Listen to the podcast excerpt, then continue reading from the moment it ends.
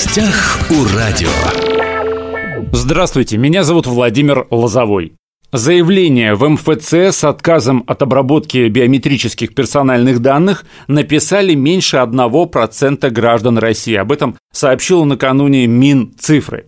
Напомню, что граждане стали отказываться от биометрии после того, как мошенники стали рассылать фейковые сообщения в мессенджерах с призывом прийти обязательно в МФЦ, причем обязательно до 31 августа и отозвать свои данные, иначе потом будет поздно. Вот об этом мы сейчас поговорим, будет ли поздно, и вообще разберемся что такое биометрические данные, зачем они нужны. Напротив меня у микрофона министр цифрового развития и связи Хабаровского края Алексей Александрович Гусев. Алексей Александрович, здравствуйте. Здравствуйте. Послушайте, но один процент, да, вот я сказал только что о том, что заявление в МФЦ с отказом да, от обработки биометрии написали около одного процента граждан России казалось бы, 1%, но все-таки в масштабах страны это немало. Но я хочу сказать, что фейковая рассылка, она, первое, усложнила работу сетей МФЦ, потому что достаточно большой наплыв людей приходил для того, чтобы написать это заявление, а многие из них и данные-то биометрические никому не давали. Второе, это, конечно же, на других посетителей сказалось. Мы пытались, конечно же, а, потоки развести сторону, но, тем не менее, сотрудники были заняты с этими людьми, и, собственно говоря, кто, кто пришел за другими услугами, тот тоже почувствовал некое там увеличение времени ожидания в МФЦ. Давайте все-таки определимся, что такое биометрические данные. Что входит в это понятие биометрия? Ну, биометрические данные э, – это прежде всего уникальные, я простым языком скажу угу. для наших слушателей, это э, те физиологические данные, которые могут, собственно говоря, принадлежать только одному человеку, скажем так. Да, это лицо, это голос, это сетчатка глаз, это отпечатки пальцев. Вот последнее это самое простое, с которым мы там по фильмам сталкиваемся, да, когда загранпаспорт мы делаем. Когда да, в армию мы... идем, дактилоскопию да. сдаем. Если говорить э, про то, что должно будет передаться и передается, собственно говоря, в централизованное хранение, тоже простым языком, это э, фотография лица, это голос. Только две позиции. Только две позиции, как раз вот э, всколыхнула общественность, как раз вот только две позиции. Никакие другие, ни отпечатки, ничего не собирается, собственно говоря, не передается.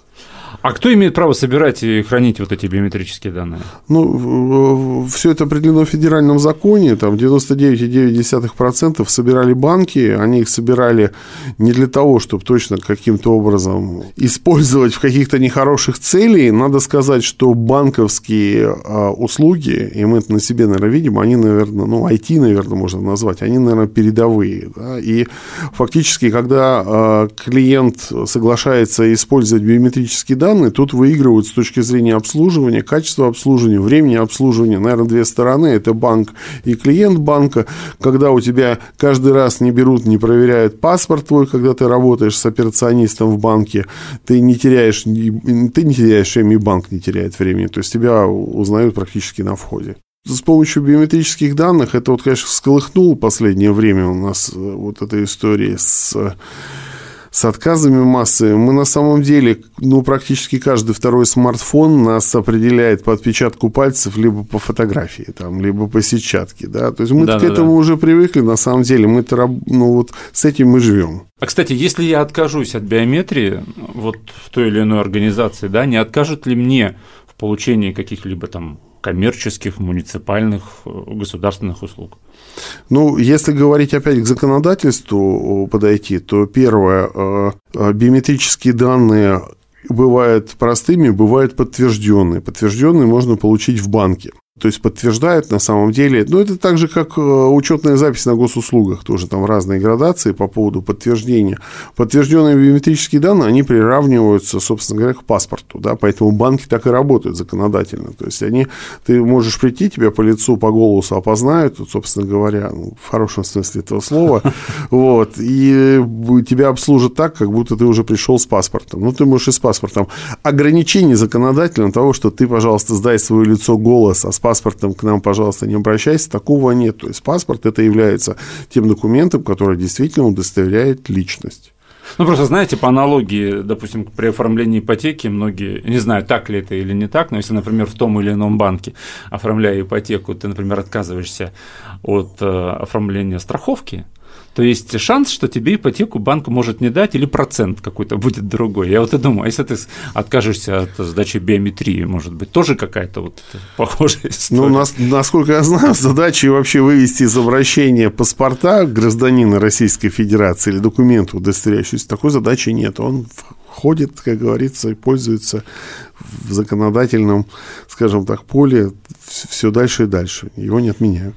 А где мне узнать? Я, кстати, не знаю. Вот, э, есть ли мои биометрические данные вот в этой единой системе? Кстати, есть же единая биометрическая система. Давайте о ней поговорим. А что это такое и когда она появилась? Да, я на первую часть вопроса отвечу. Где узнать? Во-первых, необходимо, наверное, вспомнить, если это вспомнится, тоже нужно, конечно же, понимать, что люди посещали разные учреждения. Вполне возможно, где-то, как всегда, там галочку могли поставить, их сфотографировали. Я напомню, что мы, когда кредиты с вами берем, да, то ну, в 99% нас фотографируют. Да, да, маленькая да? камера, посмотрите, да, снимите да, посмотрите, очки да. Поэтому вполне возможно, где-то как бы гражданин, опять-то мелкий шрифт, мелкий шрифт, или большой там договор какой-то, условия обслуживания, мог поставить подпись, и банк мог собрать или учреждение какое-то э, уполномоченное на это собрать либо голос, либо э, скажем так, скан лица, назовем это угу. так, образ лица. Это первое. Второе, э, можно зайти на портал госуслуг через веб-браузер, либо через мобильное приложение в смартфоне и набрать биометрия. Вот такое слово в поисковике, и вас э, перенаправят э, сам портал госуслуг в раздел биометрии, где вы увидите, а это вот как раз сейчас законодательно принятая история, когда каждый банк или учреждение, оно не у себя хранит биометрическую информацию, а теперь сделано вот как раз единое государственное хранилище биометрических данных для того, чтобы оно было одно едино с соответствующими формами защиты. А, то есть это ради безопасности? Конечно. То есть персональные данные, они, первое, они уникальны, они, государство решило так, что они должны храниться в одном защищенном месте. Это то же самое, когда мы находим, заходим на различные порталы и вводим пароль логин, как нам кажется, от госуслуг. На самом деле это не пароль логин от госуслуг, это система ЕСЕ, единая система идентификация и аутентификация гражданина. То есть мы заходим на госуслуги, делается запрос в эту систему, ты или не ты. Заходишь на сайт налоговый, э, заходишь на другой сайт, идет обмен информацией для того, чтобы идентифицировать себя как человека. То есть, в принципе, вы сейчас ответили, да, на мой вопрос, который я хотел задать, вот э, насчет безопасности. Есть ли угроза для человека, что его биометрию, биометрию, кому как угодно, уважаемые радиослушатели, используют мошенники? То есть ну, вот сейчас, да, вот сейчас, если привести пример, опять я про госуслуги говорил, то есть госуслуги – это единый портал, единый портал, оператором его является Минцифра России. Системы, которые вот для таких целей используются, они имеют статус государственной информационной системы с соответствующими уровнями оперативных, там, технических каких-то защит, да, и административных в том числе. И это, наверное, самая такая высокая степень защищенности вообще информационных систем.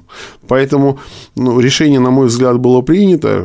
Мы это прекрасно знаем, там, истории, когда данные по каким-то различным причинам утекает в сеть, э, и если биометрические данные раньше хранились в различных местах, ты мог прийти в 10 банков, и там у тебя собрать, и на серверах этих банков у тебя одно и то же твое неизменяемое лицо и твой же голос хранится, и вероятность просто математическая, теоретическая возможность какого-то утечки, слива, да? какого-то, ну, ну, какого-то инцидента, она, наверное, больше, чем в одном защищенном месте. Хотя, как бы, банки-то тоже хорошо отрабатывают. То есть, а если я правильно понял, да, что если банк собирает э, биометрию у какого-то человека, ему запрещено ее теперь хранить на своих серверах? Да, он да. он, ее, вот... он ее отдает и обращается уже к государственной информационной системе. Он а. у себя не хранит. Ну, теперь понятно.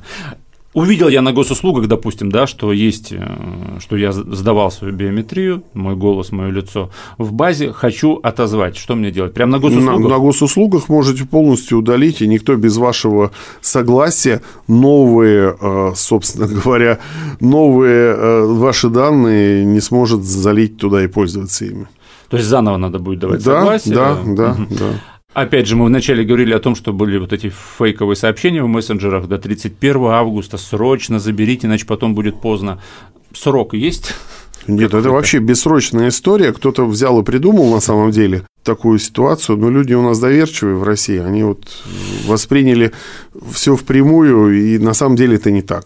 Нет, я рад, что цифровизация, тут были в фейковых новостях уже и привязка к цифровому рублю, тут там чипирование, 5G, тут ну, вот... А, 5G это вы имеете в виду, что вышки, да, которые, да, да, которые да, мутируют, тут, да? Нет, на, на самом деле это не так, никакой привязки нет, это на самом деле делается для того, чтобы а, тех людей, кто а, хочет пользоваться этими сервисами, да, биометрией своей, а их данные были защищены. Ну, а с другой стороны, да, опять же, если у человека какое-то вот такое чувство, э, ярко выраженный инстинкт самосохранения, просто не сдавайте. Ну, никто Каждый же... волен э, сам да, распоряжаться своими биометрическими данными. Я полностью согласен. И история не о том, что какая-то секретная камера стоит на улице или микрофон проходящих людей, она фотографирует, снимает видео, записывает их голос. На самом деле нет. Это история про то, что ты приходишь в какую-то организацию, вот мы все время говорим про банки, это их, наверное, такая вот базовая история. Они первые наверное, начали. Да, они, да, да, да. Это, на самом деле она не повсеместно развита, потому что это дорогое удовольствие, на самом деле, для какого-то предприятия. Да, это, это действительно дорогие разработки с алгоритмами, со специальным, с искусственным интеллектом. Вот, и э, ты только туда приходишь, ты ставишь галочку, ты ставишь свою подпись, и тогда только они могут собирать твои данные. Алексей Александрович, спасибо. Подробно все объяснили. Мне кажется, наши радиослушатели а, многое поняли, сделали свои выводы да, по поводу сдачи биометрических данных. Раз уж э, к нам сегодня в студию пришел министр цифрового развития и связи Хабаровского края, хочу вот еще о чем вас спросить. А, я слышал, что есть, буквально коротко, есть какая-то новая информация по поводу карты жителя Хабаровского края. Владимир, так оно и есть. На самом деле э, проект развивается. Напомню, что это флагманский проект, флагманская инициатива губернатора Хабаровского края Михаила Леонидовича Дегтярева. Я могу сказать, что у нас достаточное количество уже партнеров, которые в торговых сетях, да и не только в торговых сетях, это музеи, я тот же Заосад могу привести, где можно получить скидки, где можно получить там при покупке каких-то колбас, обуви, бытовой техники. То есть, э, скажем так, э, предложение от наших партнеров, они, их все больше и больше становится с каждым днем, и можно посмотреть на сайте карта27.ру всех партнеров, и что они, собственно говоря, нашим жителям предоставляют, какие скидки. А мы прям, ну, я прямо говорю, это скидки для жителей. А они как, э, в форме кэшбэка? Нет, нет, нет. Прям скидки. Э, да, это скидки в торговых сетях, а вот про кэшбэк очень хорошо сказали. У нас есть параллельная история, это банковская история. Это когда люди выпускают новые карты с дизайном, соответствующие требованиям. Они красивые, с Муравьевым Амурским, очень хорошо брендированные. А до недавнего времени у нас был один банк-партнер, а я хочу сказать, что ну, история интеграции нашей системы с банками, она не, э, скажем так, не быстрая, и как раз тоже безопасность там отрабатывается, чтобы все, чтобы данные граждан никуда не утекали. Вот. И если первый банк-партнер, он давал на самом деле э, на те карты, которые он выдает новые, тоже давал хорошие э, такие истории в виде кэшбэка э, за покупки практически за все, плюс увеличенный лимит по СБП, то в августе месяце к Хабаровскому краю присоединился еще один банк. Это точно очень хорошая история для тех людей, кто, я могу так сказать, кто, наверное, внимательно относится к, к своим расходам. Это прежде всего пенсионеры, школьники, это студенты. Для них на самом деле предложение уникальное на рынке Хабаровска, да и вообще, вообще, угу. не знаю, там Дальний Восток, наверное, ну, есть, наверное, похожая история. Это кэшбэк за проезд в общественном транспорте. Если вы получите, ну, а вы можете посмотреть банки-партнеры, их программы, если вы получите э, новую карту вот как раз во втором банке, вы получите кэшбэк 4 рубля за проезд и банк принял решение, что э, сентябрь-октябрь повышенный кэшбэк – это 10 рублей за поездку возвращается на эту карту. Есть там лимит 500 рублей максимум, но это все равно как бы хорошая история. 50 поездок, скажем так, ты можешь точно окупить. Вот с помощью этого кэшбэка это достаточно много. Ну, я думаю, что те, кому приходится ездить, там, например, на четырех автобусах, ну, экономия на лицо. Ну, конечно же, и, и, и прежде всего как раз вот хотел бы сказать жителям, что это действительно уникальный проект. Карты, которые выпускаются, они бесплатны как в выпуске, так и в обслуживании, и точно не стоит отказываться от тех льгот, которые, собственно говоря, сейчас даются по этому проекту. Ну вот, получается, новость в том, что второй банк зашел, да, в этот проект. Второй а банк... уже какие банки зашли, уважаемые радиослушатели, вы это можете узнать э, на сайте. Повторите, пожалуйста, Алексей Карта 27.ру, ну и в мобильном приложении тоже.